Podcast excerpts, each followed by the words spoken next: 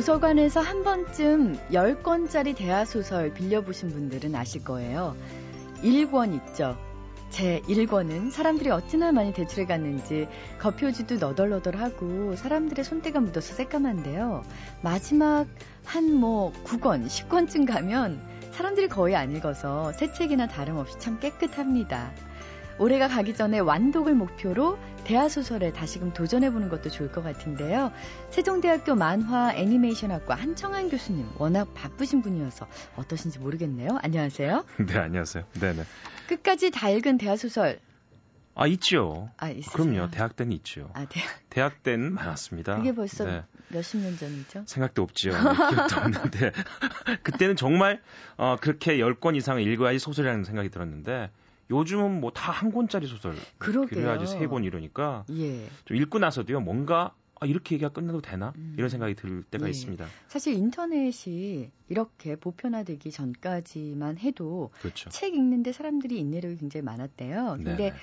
인터넷이 이렇게 보급된 이후로는 사람들이 8초 이상을 기다리는 게 음. 고문과도 같다고 그렇죠. 얘기하더라고요. 그러니 이 뭐 10권이 네. 넘어가는 대화 소설을 뭐 음. 읽어라 이렇게 주문하는 것도 사실 좀 무리한 부탁이 네. 되고 말았는데요. 자, 오늘도 교보문고 북뉴스와 저희 라디오 북클럽이 함께한 설문조사가 준비되어 있는데 네. 대하 소설과 관련이 있는 거죠? 네, 대하소설뿐만이 아니라 작가, 또 시도 있고요. 네. 좀 일단 개요를 좀 설명해 드리겠습니다. 네. 내가 가장 좋아하는 대하소설 이랬더니 가장 많은 분들이 박경리의 토지 토지. 여전히 21권짜리 어마어마한 이야기입니다. 사실 저는 우리나라 사회 수업이나 국사 수업보다 토지 한 권을 제대로 통독시키는 것이 대한민국의 1900년대부터 1940년대까지의 근현대사를 초가집에서 한복 입고 살던 사람들이 어떻게 빌딩에서 양복 입고 살게 됐는가를 가장 쉽게 설명할 수 있는 책이 토지가 아닌가. 예. 그리고 우리가 그런 얘기 하죠. 어, 우- 우리나라 반도만이 우리나라 영토가 아니고 만주와 간도까지도 우리나라 땅이다라는 얘기 할 때 그게 왜 그런지에 대해서 지금 젊은이들이 파악할 수 있게 되는 근거가 토지가 아닌가라는 네. 생각이 듭니다. 맞아요. 그리고 이제 조정래 태백산맥. 이게 또 이제 우리나라의 아, 좌익과 우익을 대부분의 학생들은 70년대 80년대 공부하는 학생들은 좌익은 무조건 나쁘다.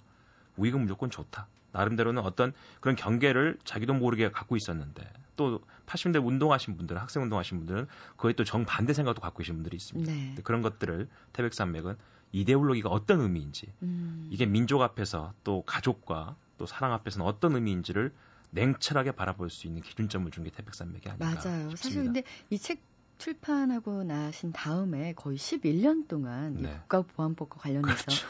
아, 굉장히 힘든 세월을 보내셨죠. 책을 자세히 읽어보면 네. 그런 의미가 아닙니다, 사실은. 그렇죠. 예, 저는 태백산맥을 통도하고 나서 느낀 거가 그 말씀 있죠. 새는 왼쪽과 오른쪽 날개로 함께 날 수 있어야 된다라는 음, 얘기가 좌우의 날개로 예, 함께 난다. 그때 제가 아 그 말이 그 말이구나라는 네. 거를 이해할 수 있게 된 책이 태백산맥이었거든요. 자, 한국의 현대 작가 중에서 역사에 가장 남을 만한 작가는 누군가라는 질문했더니 어, 이거 궁금하다. 요걸 보니까 딱 세 분 나오십니다. 일단 어, 그럼 3위부터 예, 3위가 해주세요. 황석영.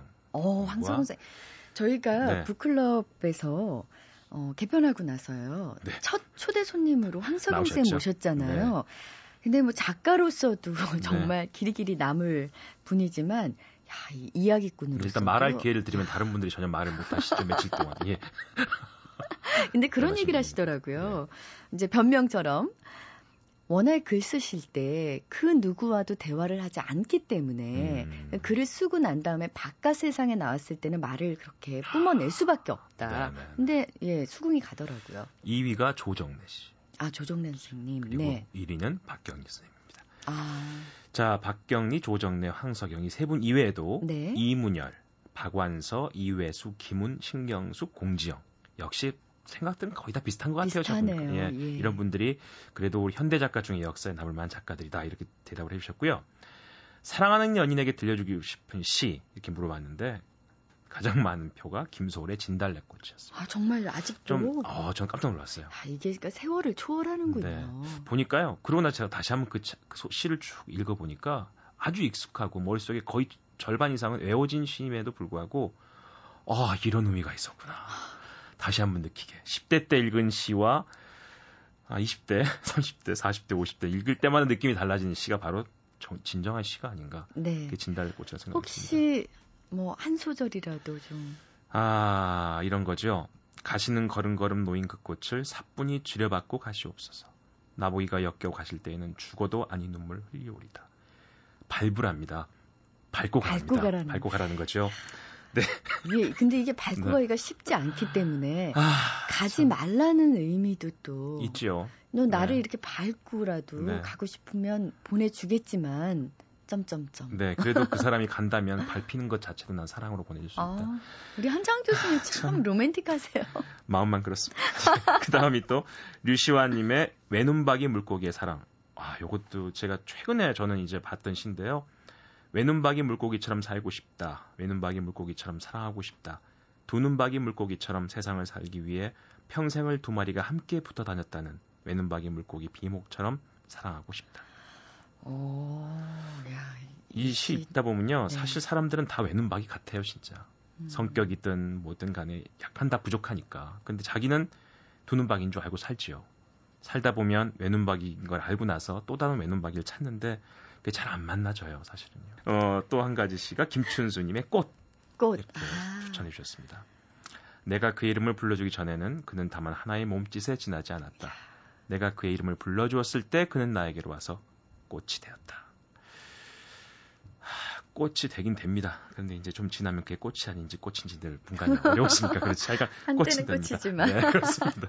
예, 아, 오늘 굉장히 네. 재미있는 설문조사 결과인데요. 네. 이렇게 쭉 흐름을 보면, 아, 사람들이 다 이런 생각을 하고 있구나. 예, 저희가 공통적으로 또 고개를 끄덕끄덕 하게 됩니다. 네. 이 외에도 여러 가지 설문조사 결과가 또 기다리고 있는데, 네. 다음 주를 기약을 해야 될것 네, 같아요. 그렇게 하시죠. 예, 네. 예, 이런 분위기로. 다음 주로 또 가보죠. 감사합니다. 고맙습니다. 네.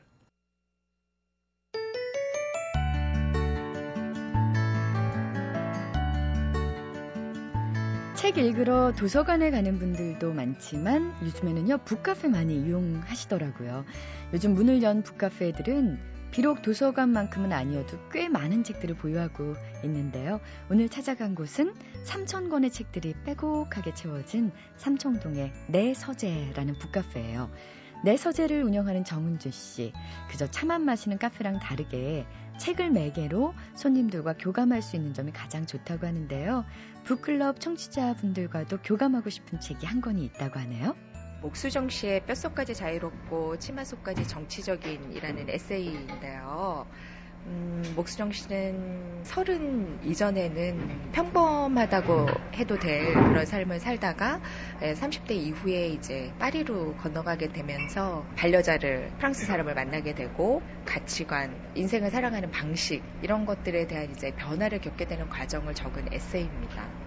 저는 30대 후반의 비혼 여성인데요. 저도 한 서른 한 중반 넘어가면서 아 내가 뭔가 잘못 살고 있는 게 아닌가 사회적으로 용인되는 그 잣대에 내가 너무 못 미치는데 라는 걸로 좀 초라함이 느껴질 때가 많았거든요. 그래서 기운이 없고 좀 우울해지기도 하고 그런 시기가 있었는데 이 책을 우연히 읽게 되면서 내 자신의 마음속에서 꿈틀거리고 있는 작은 목소리들의 자신감을 갖게 된 것 같아요. 자신의 열정의 진화 자체가 중심이 되는 삶에 확신을 얻게 되었다라는 대목이 나오거든요. 어, 그 부분이 저는 굉장히 멋있게 와닿는 거예요. 어떻게 하면 저 확신을 가질 수 있었을까? 어떻게 해서 자기 자신의 열정에 확신을 가질 수 있게 되었을까? 라는 생각으로 이 책을 읽게 되었고요. 감동을 많이 받게 됐어요. 힘을 얻었다는 게 맞는 것 같아요. 어, 힘을 얻었다. 비슷한 고민을 하고 있는 나의 또래의 여성들이 어, 귀가 쫑긋하지 않았을까 싶어요. 정은주 씨 매주 2, 30권씩 새로운 책들을 카페에 비치한데요. 본인이 꼭 직접 읽고 나서 양서라고 생각되는 책들만 진열을 한다는데요. 고여있는 책이 없도록 서가 관리도 철저하게 하고 독서 일기도 꼬박꼬박 쓰신다고 합니다. 손님들과 책 얘기 나눌 때가 제일 행복하다는 정은주 씨. 그 행복을 목수정 씨의 책 뼛속까지 자유롭고 치마 속까지 정치적인 이 책에서도 찾으셨나 봅니다. 책 속의 한 대목 한번 들어볼까요? 서른 이후에도 서른까지의 삶을 한 번 더 반복한 후에도 아름답고 창조적인 삶은 존재할 수 있는 법이다. 문제는 내가 내 삶에서 어떻게 제대로 주인 노릇을 하느냐에 달린 것. 내 안에서 환한 섬광을 이끌어낼 만큼 가슴 뿌듯한 기쁨을 주는 일과 사람들과 함께 삶을 살아가는 일이 남아있을 뿐이다. 자신을 아나키스트로 규정하는 예술가 희한 투오메흐를 만나 오래도록 눈을 맞추는 사이가 되었다. 그와의 만남으로 나는 특정한 인생의 목적지를 향해 일사불란하게 자신을 다그치는 삶의 미련을 깨끗이 접고 자유롭게 풀어놓은 영혼의 열망을 존중하고 받아들이는 열망의 진화 자체가 중심이 되는 삶의 방식에 확신을 얻게 됐다. 살아있는 동안 나의 욕구와 관심은 나와 함께 진화할 것이며 열심히 그 새로운 호기심과 열정에 하답하며 살고 싶다. 그것이 나의 진실이다. 아, 내 열망은 또 앞으로 어떻게 진화할까? 그런 것에 대한 기대도 가지게 되고, 이제 그 부정형의 미래가 나한테 좀 설레게 와닿고, 강하게 만들어준 책인 것 같습니다. MBC 라디오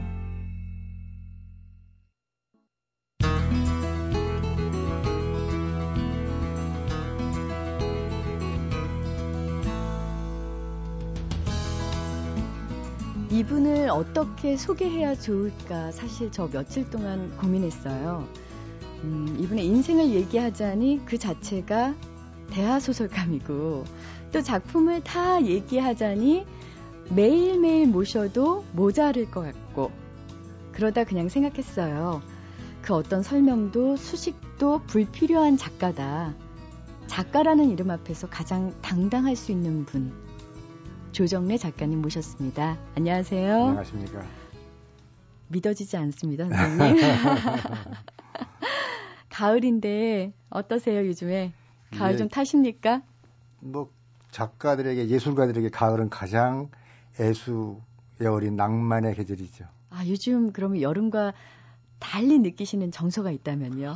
어, 약간 좀 슬프고 오호. 고적하고 그 감정이 없으면 예술 못하죠. 아 그래요? 예. 어, 그럴 때 부인과 함께 어, 이렇게 산책하시면서 대화도 좀 많이 나누시는지요? 저는 결혼을 10년 이상 한 사람, 결혼생활 한 사람들이 부부간에 말, 할 말이 없다고 하는 말을 네. 듣고 많이 놀랍니다. 함께 인생을 살면서 서로 다른 생각을 합해서 하나로 가는 길에 왜 대화가 없을까? 저는 지금도 집사람과 44년째 사는데 대화를 하다 보면 밤 12시간 꼬박꼬박 넘는 일이 많습니다. 음, 사적인 얘기지만 주로 어떤 얘기를 나누십니까? 그러니까 인생에 대한 이야기, 자식에 대한 이야기부터 시작해서 사회에 대한 이야기, 그리고 주변에 대한 이야기, 역사에 대한 이야기 총체적으로 다 합니다. 아, 그게 좀 일반 부부와 다른 것 같아요. 보통 아, 아이가 어릴 때는 네. 아이들 얘기 남아 네. 공통적인 주제를 가지고 얘기를 하다가 아이들이 크고 둥지를 떠나게 되면 부부 사이에 할 얘기가 없어진다라고 네. 호소하시는 분들이 많거든요. 그러니까 좀더 어, 나눌 수 있는 소재가 많으려면 두 사람 다 사회나 이 가정 외에 다른 사람들에 대한 관심이 많아야 된다 이런 얘기인가요? 그렇지 않습니다. 그러니까 사회에 대한 관심이 2차적인 것이고 1차적으로 자기 스스로의 문제가 항상 있지 않겠습니까? 괴로움 또 스스로의 고독, 인간은 모두 다 외롭고 고독한 부분들이 있으니까요. 그런 이야기들을 서로 하게 되면 유한을 받을 수 있고, 음. 그리고 부부가 살아간다는 것은 일상생활이 아니고 저 깊이 들어있는 내면의 서로를 발견하는 것이거든요. 네. 그래서 서로가 서로를 의지하고 또 지팡이 노릇도 할 수 있는 그러한 영혼이 서로 교감되는 생활들을 해야 되는데 그게 없다 보니까 대화가 없다는데 그 상막하죠. 예. 그래서 혹자는 조정래 선생님 댁은 예. 부부가 일반 부부들이 겪는 것에 반대다. 예. 보통은 닭살 부부로 시작해서 이제 경처가가 됐다 나중에 이제 공처가가 되는데 예. 조정래 선생님 같은 경우에는 지금 이제 닭살 부부로 오히려 진화하고 있다라는 소문을 많이 들었는데요. 예. 비결을 좀 알려주세요. 근데 저는 집사람이 어, 도대체 당신에게 이제 당신 부인은 누구냐고 물을 때 그렇게 말했습니다. 어, 집사람은 나에게 날로 새롭게 피어나는 꽃이다. 아, 그런데 매일 살면서 어, 사소한 것에 대한 기억을 40년 전걸 해냈을 때라든가 그럴 때 아, 그리고 내가 생각하지 못한 것을 말했을 때 아, 정말 내 안에는 새롭구나 하는 걸 느낄 수 있지요. 근데 구체적인 대화를 통해서 서로를 발견하려고 노력을 해야 되는데 우리들 부부들은 되게 단점만 보거든요. 그래서 아. 불평만 합니다. 그것은 가정생활을 지옥으로 만드는 아주 어리석은 짓이라고 저는 생각합니다. 이렇게 방송에 출연하신 김에요. 예. 그 사실 부인이 김초의 시인이시잖아요. 저도 참 열심히 읽었던 예. 시의 아, 시인이시기도 하고 자랑 좀 해주세요. 집사람한테 제가 가장 도움되는 일 그리고 제가 제 인생에서 가장 잘한 일이 김초혜와 결혼한 일이라고 말하는데요. 아, 제가 긴 소설을 쓰는 동안에 제 소설의 최초의 독자이고 가장 열심히 읽어준 열독자이고 그리고 잘못된 부분들을 고치고 수정하고 하는 감독자, 교정자 뭐 이런 역할을 해줬기 때문에 오늘날 제가 소설을 어, 이렇게 대중과 많이 만나는 기본적 계기를 마련한 게 아닌가 하는 고마움을 항상 가지고 있고요. 또 그래서 저에게 항상 새롭게 피어나는 꽃이라고 저는 말합니다. 어, 그 대학생들도요 여전히 조정래 선생님의 그 대하 소설을 예. 읽고 있는 걸 보면서 참 소설의 힘이 결국 시간의 압력을 견뎌내고 예. 이렇게까지 발휘가 되는구나. 예. 뭐책 얘기가 나왔으니 말이지만요. 예. 89년으로 생각됩니다. 예. 그 태백산맥이 식권으로 이제 완결이 된 예, 게 그렇습니다. 11월인가 그랬거든요. 그렇습니다. 아, 기억력 총총하시네. 아, 왜냐하면요. 겨울 방학 때 예. 아, 이제 좀 여행도 가고 예. 그래야겠다. 그렇지만 가기 전에 책 한 권을 읽어야지 하고 들었던 게 태백산맥 예. 1권이었는데요. 결국 그 방에 갇혀서 오도 가도 못하고 10권을 예. 다 읽었는데 어찌나 그렇게 재미있던지 말이에요. 예. 어떻게 이렇게 재밌게 쓰실 수 있으세요? 글쎄 이제 모든 작가들은 다 재밌게 쓰고 싶어 하죠. 그런데 제 경우에는 에, 소설이라고 하는 것이 인생을 총체적으로 어, 말하는 것이다. 그 총체성 속에 역사도 포함되고 풍습 습관 문화 그리고 삶의 구체적인 슬픔과 괴로움과 아픔 즐거움까지 다 포괄하는 것이다. 그것을 최선을 다해서 쓰려고 노력을 한 결과가 그렇습니다. 언제 구상하셨습니까? 어, 제가 나이 37쯤 되었을 때 제가 28살에 등단을 하고 나서 10년 지난 다음에 제 문학을 돌아보니까 다 쓰레기통에 들어갈 것밖에 없었습니다. 왜 그런 판단을 하셨어요? 어, 그러니까 특히 이제 대한민국 작가들은 분단, 민족 분단에 되어 있는 슬픔과 비극에 대해서 작품을 쓰는 것인데 에, 그 작품을 어, 같은 소재를 가지고 반복적으로 많이 썼는데도 불구하고 그것이 완전히 미완성이라는 느낌이 있었기 때문에 아 이래서는 안 되겠다. 그래서 태백산맥을 구성을 했고 태백산맥과 연결되는 시대를 쓰지 않으면 태백산맥조차도 잘 이해가 안 된다. 그래서 아리랑 한강을 함께 세 대하 소설을 함께 구성을 하고 제목도 다 정했었습니다. 이미 예. 올해가 그러면 등단 40주년. 40주년이네요. 전뭐 태어나면서부터 조정래 선생님의 글 세례를 받게 된 건데요. 네. 그때 동시에 구상을 하셨지만 보통 왜 구상을 하더라도 이게 워낙에 예. 큰 계획이다 보니까 예. 중간에 조금 좌절도 있었을 것 같은데 음, 작가들이 단편 소설을 쓸 때는 별로 그걸 못 느끼는데요. 한 권짜리 장편으로 들어가기 시작하면 많은 주인공들이 나오니까 아, 써나가면서 좌절감이 오지요. 그 하나의 표현이 같은 장면이 나오버리면 다른 표현으로 가야 하는 그런 것부터 사소한 것부터 시작을 해서 어, 사건을 연결시키고 주인공을 창조해내는데 어려움 같은 것 때문에 좌절감을 느끼는데 그 좌절은 의뢰이 오는 것입니다. 글 쓰는 자에게만은 아니고 운동선수한테도 기록을 끝없이 갱신해야 하는 좌절을 딛고 일어서서 하나를 이루는 것인데 그것은 작가의 가장 원시적이고 기본적인 노력, 집중 그거밖에는 해결책이 없는 것이죠. 그러면 그 글 쓰시는 동안 20년 동안 예. 그 술을 안 드, 한 방울도 안 드셨다는 게 사실입니까? 저는 글을 쓸 때는 일체의 사회생활을 끊어버리는 이 세상에서 없어져 버린 사람이 됩니다. 네. 그렇게 집중하지 않고는 지속적으로 그 긴장을 유지할 수가 없기 때문에 그래서 술도 한 방울도 안 마시고 술도 안 마셨다는 건 대인 관계를 하지 않았다는 거지. 그렇죠. 특히 그리고- 대한민국 사회에서 예. 그리고 이제 작가가 해야 하는 심사라든가 이런 거 전혀 강연 일- 일체 안 해버리고 이 세상에서 증발해버린 사람으로 20년을 살았습니다. 20년 동안 증발하신 동안 1200명을 만들어내셨어요. 예. 등장인물만 예. 이세 소설에서 1200명인데 아, 저는 이 사실 이 도표를 보고 깜짝 놀랐습니다. 선생님께서는 작가 노트를 쓰지 않는다고 들었어요. 예. 그러니까 뭐 이 책을 쓰기 위해서 전체적인 줄거리라든가 뭐 이런 것들이 전혀 노트가 안 돼 있고 예. 등장 인물만 이렇게 적혀 있는 예. 노트를 한 장 발견했는데 예. 이걸로 어떻게 그 많은 32권을 치필을 하셨습니까? 그러니까 이제 태백 산맥에서 한두 장, 아리랑에서 한두 장에 전부 합해 놓으면 세 작품이니까 여섯 장 정도 A4 용지에 1200명 정도가 이제 기록이 되어 있는 건데요. 어, 집중하고 몰두하면 어, 영화가 이게 펼쳐지는 것처럼 그 장면 장면들이 사소한까지 머리에 완전히 나타납니다. 아, 이것은 해보는 사람들은 되게 그렇다고 생각을 하는데 저는 취재는 열심히 치열하게 하고 취재 노트는 많지만 그 작품을 구성하는 것은 취재 과정에서 몇 번의 반복을 되풀이하면서 머릿속에서 완전히 다 이루어집니다. 그 다음에 주인공들 이름만 적어 나가면서 소설을 쓰는 거죠. 어, 또 원고지가 깨끗하기로 유명하시더라고요. 예. 컴퓨터를 안 하시고 직접 육필로 원고지를 채워 나가신다면서요. 이번 작품까지도 원고지에다가 썼습니다. 그리고 저는 컴퓨터를 킬지도 모르는 원신입니다.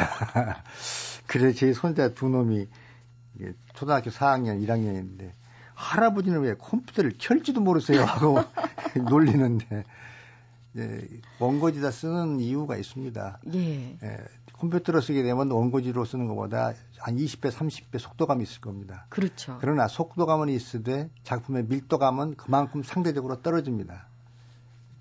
아. 소설이 완성을 향해 가는데 밀도감이 떨어진다는 것은 실패작이라는 이야기입니다. 네. 그래서 저는 죽을 때까지 그 컴퓨터를 키지 않고 손으로 쓰다가 죽을 작정입니다. 아, 그러세요? 예. 그, 그 한 장, 한 장 원고지를 채워 나가시다가 마음에 안 드는 문장이 또 나올 때가 있잖아요. 있습니다. 어떻게 하세요?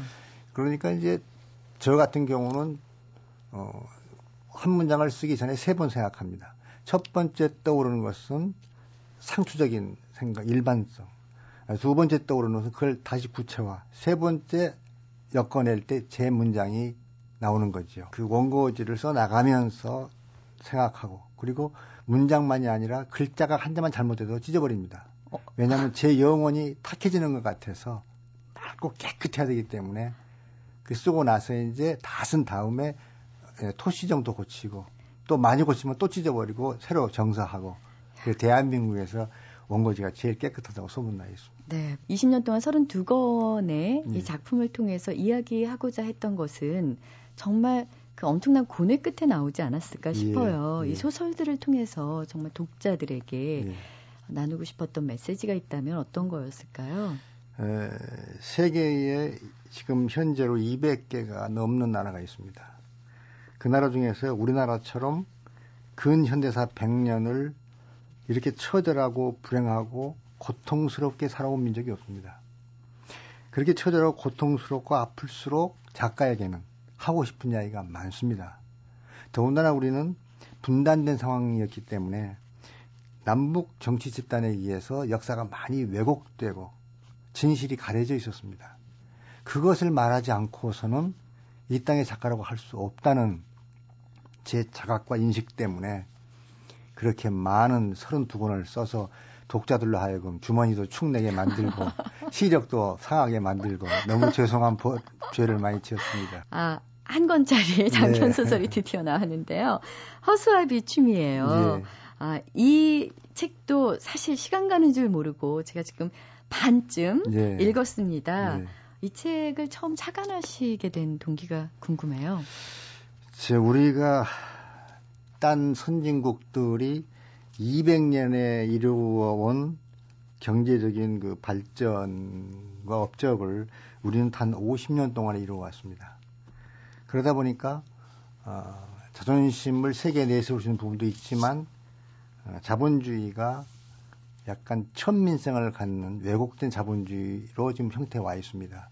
이것이 에, 정치 문제만이 아니고 정치 민주화를 이루었듯이 인재 2만 불대 왔으니까 인간다운 사회를 위해서 경제 민주화를 반드시 이루어야 된다. 그러지 않고는 우리가 4, 5만 불을 선망하는데 그쪽으로 갈 수가 없다. 하는 생각 때문에 이번 소설을 쓰게 됐습니다. 네. 선생님이 말씀하시는 경제 민주화의 정의를 좀 여쭤봐도 될까요? 예. 어, 일반인들은 정치 민주화는 익숙하지만 경제 민주화란 말은 낯설 것입니다. 이건 어려운 말이 아니고 간단합니다. 이 땅에 있는 모든 기업인들이 양심적으로 투명 경영을 하고 그리고 정직하게 세금을 납부하고 그 토대 위에서 우리 사회가 복지국가가 되어서 누구나 이 사회 성원들이 행복하고 즐거운 삶을 살 수 있도록 하는 것, 인간답게 살 수 있는 세상을 만드는 것, 그게 경제 민주화입니다. 좋죠. 예. 그래야 마땅하지만 예. 마음속에서 사실 이런 큰 의문부호가 생깁니다. 그게 과연 가능할까? 아, 가능한 이유는 우리가 선망하는 선진국이란 나라들이 2만 불 때오기 전까지 우리처럼 사회적인 모순과 갈등과 기업인들의 그 탐욕에 의한 그 횡포가 자심했습니다. 그것을 사회적으로 반성하고 법을 강화시키고 국민 전체가 감시 감독하고 해서 오늘을 이루었습니다. 우리는 그 과정에 좀 있는 것입니다. 네. 그러므로 어, 사회성원들이 전부 마음을 다잡고 어, 모든 기업인들의 활동을 감시 감독을 철저히 한다면 반드시 우리도 그렇게 될 수 있습니다. 보통 사람들은 이 기업들이야말로 애국하고 있다. 음, 예를 들어서 외국에 나갔을 때 한국이라는 나라는 몰라도 예를 들면 무슨 무슨 기업, 무슨 무슨 기업 하면 알지 않느냐. 이만큼 우리나라의 브랜드 이미지를 예. 높인 건 이런 기업들 때문 아니냐. 예. 이런 얘기가 많지 않습니까? 예. 그것이 어, 박정희 대통령 시절부터 경제 발전을 시키면서 만들어 온 신화입니다. 네. 그러나 기업들이 오늘날 그렇게 국가가 보호를 해서 어, 국제적인 어, 자본 축적을 만들어 놨는데 지금 우리 기업들이 보이고 있는 것은 무엇인가? 최근 3, 그 4년 동안 일어난 많은 사건들이 국민의 기대에 반대되는 배반하는 네. 행위들을 해왔습니다. 네. 그러므로 기업을 믿어주는 건 참 좋으나 곧불도 감기도 남주지 않는다 했습니다. 네. 기업인들이 계속 비자금 만들고 비양심적인 행위하고 불법적으로 상속하고 이런 일이 자행된다면 우리에게는 전 국민이 혜택을 받을 수가 없지요. 네. 그리고 중요한 것은 오늘날 기업이 이렇게 전 세계 자랑할 만큼 된 것은 기업의 노력이 아니에요. 기업의 노력은 3분의 1일 뿐이고 거기 직접 종사한 노동자들이 피와 땀이 어려 있고 그들을 기업으로 키워준 소비자인 국민 전체의 힘이 모아진 것이다. 아. 이 세계가 모아진 것이라는 걸 명백히 알아야 한다는 것이죠. 예. 그런데 우리 기업들은 불행하게도 유감스럽게도 전부 자기들이 잘해서 그랬다고 하고 국민들이 그렇게 순진하게 믿어버리는데 문제가 있습니다. 그래서 이번 소설 허수아비춤에서는 기업의 나쁜 행위를 썼고 국민들이 얼마나 바보 멍청이처럼 행동해 왔는가에 대한 지적을 명확하게 하고 있습니다. 네. 자발적 복종이라는 말을 가지고. 허수아비춤이라는 제목을 붙인 이유가 궁금합니다. 두 가지의 뜻이 있습니다. 지금 기업 재벌을 에워싸고 그들의 춘지부대 노릇을 하는 어, 최고로 공부를 많이 배운 지식인 집단들이 하는 행위가 또 그들이 스스로가 자기 만족을 잃기 위해서 엉터리 용어로 자기들은 골든 패밀리다. 노얄 패밀리 다음 가는 그룹이라고 하면서 나쁜 행위를 저지르는 그들의 행위가 허수아비 춤이 되게 하지 않고서야 우리 사회는 가망이 없다는 이야기를 상징적으로 하고 있는 것이고 두 번째는 기업이 잘 돼야 우리가 잘 된다는 무조건적인 맹신을 하는 그 망상, 환상, 몽상을 가지고 있는 자들이 깨어나지 않으면 안 되는 지금까지 허수아비 춤을 추었는데 그러지 마라. 사람의 춤을 추라는 이야기를 또 속에다 감추고 있습니다. 네. 어, 정의는 이루어집니까? 이 책에서? 정의는 항상 실패하고 악이 성공한다고 하는 것이 우리가 상식적으로 믿고 있거나 상투적으로 생각하는 역사입니다. 그러나 민주주의라고 하는 이 정치 체제가 아, 봉건 시대에 왕이 백성의 어버이라고 했던 시절에 노예를 부리던 시대는 민주주의라는 시대가 오리라는 꿈도 꾸지 못했습니다. 음. 그러나 수많은 사람들이 피 흘리고 죽어가면서 노력을 해서 오늘의 민주주의라는 아름다운 제도를 만들어냈습니다. 마찬가지로 민주사회에서 사람답게 사는 세상을 만드는 건 아주 쉽습니다. 대중이 자각만 하면 됩니다. 그 네. 힘이 뭉쳐지면 된다는 것이 소설 후반부에 자세하게 나와 있습니다. 네, 아, 예. 소설 후반부 빨리 읽고 싶어서. 그래서 그런 얘기를 젊은 친구들한테도 많이 당부하시는 것 같더라고요. 예. 그, 그 시민으로서의 자각. 예. 예. 그래서 구체적으로 저희가 어떻게 자각하고 또 어떤 활동을 해야 예. 이 경제 민주화가 예. 빨리 이루어질 수 있을까요? 좀 예. 충고 좀 해주십시오. 그러니까 주인의식이죠. 누가 나에게 뭘 해줄 것이라가 아니고 내가 무엇을 해야 할 것인가를 빨리 깨닫는 것입니다. 그래서 상투적으로 또는 헌법 조문에 국민은 나라의 주인이라고 말합니다. 아니지요. 나라의 주인인 것은 투표장에서만 나라의 주인입니다. 투표하는 그 순간만 주인이고 투표를 해서 국회의원 뭐 뽑아놓으면 그들은 바로 국민을 배신합니다. 왜냐하면 정치가라고 하는 것은 비양심적인 존재가 아니라 무양심적인 존재들이야. 마키아벨리가 이미 몇 백 년 전에 한 말입니다. 그리고 정치가들이라고 하는 것은 강도 없는데 다리를 놓겠다고 하는 자들이다. 소련 공산당 서기장 했던 크루시초프의 말입니다. 네. 그들에게 권력을 주어버렸으니 그들이 국민을 위해서 할 일이 무슨 일을 하겠습니까? 자기들 이속만 채우는 거죠. 그래서 감시 감독하는 시민단체가 존재해야 한다는 것입니다. 지금 우리보다 훨씬 선진적으로 되어 있는 나라들은 시민단체가 5만 개씩 있습니다. 뭐, 같은 5천만 명 국민 기준으로 아, 볼 때. 뭐 독일이나 프랑스 그렇습니다. 이런... 독일이나 프랑스, 미국 그들이 2중, 3중, 4중으로 엮여져 가지고 시민단체 지원을 합니다. 세금 낼 건 내면서 자기 권리를 지키기 위해서 정치인, 경제인, 법조인, 그리고 공무원 집단을 전부 감시 감독하고 고발하고 해서 오늘을 이루었습니다. 우리도 그렇게 한다는 이야기를 소설 후반부에서 열렬하게 하고 있습니다. 음, 사실은 한 사람 한 사람이 지켜보는 거잖아요. 예. 내가 주인으로서 당당한 권리를 행사할 수 있는 건지 없는지. 예. 예. 사실 저희는 투표 때만 예. 한 표 행사할 때만 아 그래 내가 주인이구나 한 번 확인하고는 그 다음에 무관심해진다는 그렇습니다. 게 문제인 것 같은데요. 선생님 같은 경우는 어떻게 참여하고 계십니까? 예, 저는 지금 한 서너 개의 시민단체에 참여하면서 후원하고 또 어, 봉사하는 감투도 쓰고 있고 그렇게 하면서 모든 국민들이 자기의 권익을 지키면서 민주적인 사회가 되기를 바란다면 그 정도의 시간 투자와 노력 투자를 해야 된다. 그돈 많은 돈은 아닙니다. 천 원, 이천 원 한 달에 많으면 만 원, 이만 원만 내면 시민단체 수천 개가 움직여서 활력 있게 할 수 있습니다. 또 우리나라 같은 경우는 그 시민단체들이 제대로 활동이 안 되는 이유 중에 하나가 그 모금이 제대로 안 되고 바로 그게 그래서, 국민의 무관심입니다. 아, 그래서 나라에서 돈을 받는 그러면 안 됩니다. 경우가 많던데요. 나라에서 돈을 받으면 아까 말한 대로 정권을 잡은 자들은 자기들의 마음대로 나라를 권력을 행사하고 싶어서 움직이는 집단이기 때문에 국민의 세금을 주면서도 자기들의 방향으로 계속 움직이기를 압력을 가합니다. 그거 안 되죠. 그리고 시민단체는 도덕성이 그 생명입니다. 돈을 받아버리면 뒷다리 잡히는 것이죠. 그럼 활동 못 합니다.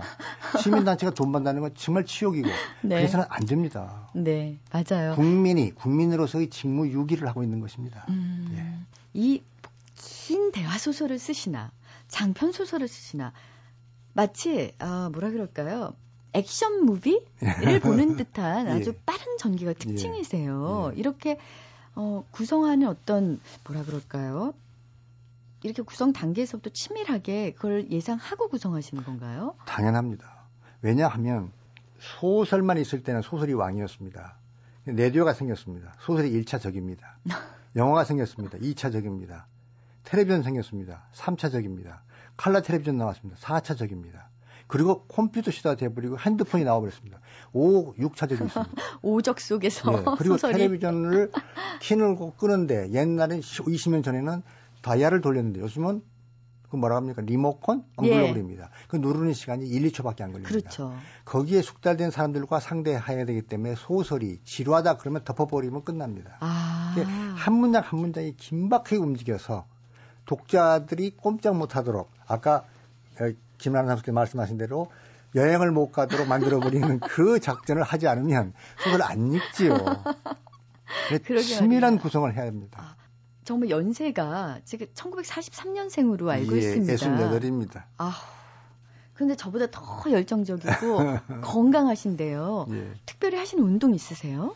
지금 저는 이제 건강을 유지하기 위해서 채식, 아. 그다음에 소식, 그리고 규칙적인 생활, 1분 1초도 어긋나지 않은 규칙적인 생활, 매일 산책, 맨손 체조, 국민 보건체조를 하는 거 있지 않습니까? 중, 초등 고등학교 때 배웠던 거요. 그 싫어할 그것을 열심히 하루에 세 번 정도 네. 하면서 네. 지금 성인병 아무것도 없이 아주 건강한 몸으로 저희 아들보다도 피 검사하면 지적된 게 한두 가지밖에 안 될 정도로. 그래서 40대 건강이라는 말을 듣고 살고 있습니다. 정말 그렇게 보이시고요. 예. 열심히 사셨던 인생 얘기를 이번 한 시간에 어, 담아내기에는 역부족인 것 같아요. 예. 다음 시간 한 번 더 초대를 드리고 싶은데 예. 오실 수 있으실까요? 예, 그렇게 하겠습니다. 아, 너무 감사합니다. 자, 오늘 북카페 이번에 새 장편 소설로 여러분께 다시 인사를 드리게 된 조정래 선생님 허수아비 춤 얘기 좀 나눠봤고요. 그 외에 나눌 그 많은 얘기들은 다음 주로 기약을 하겠습니다. 선생님 오늘 말씀 감사합니다. 네, 감사합니다.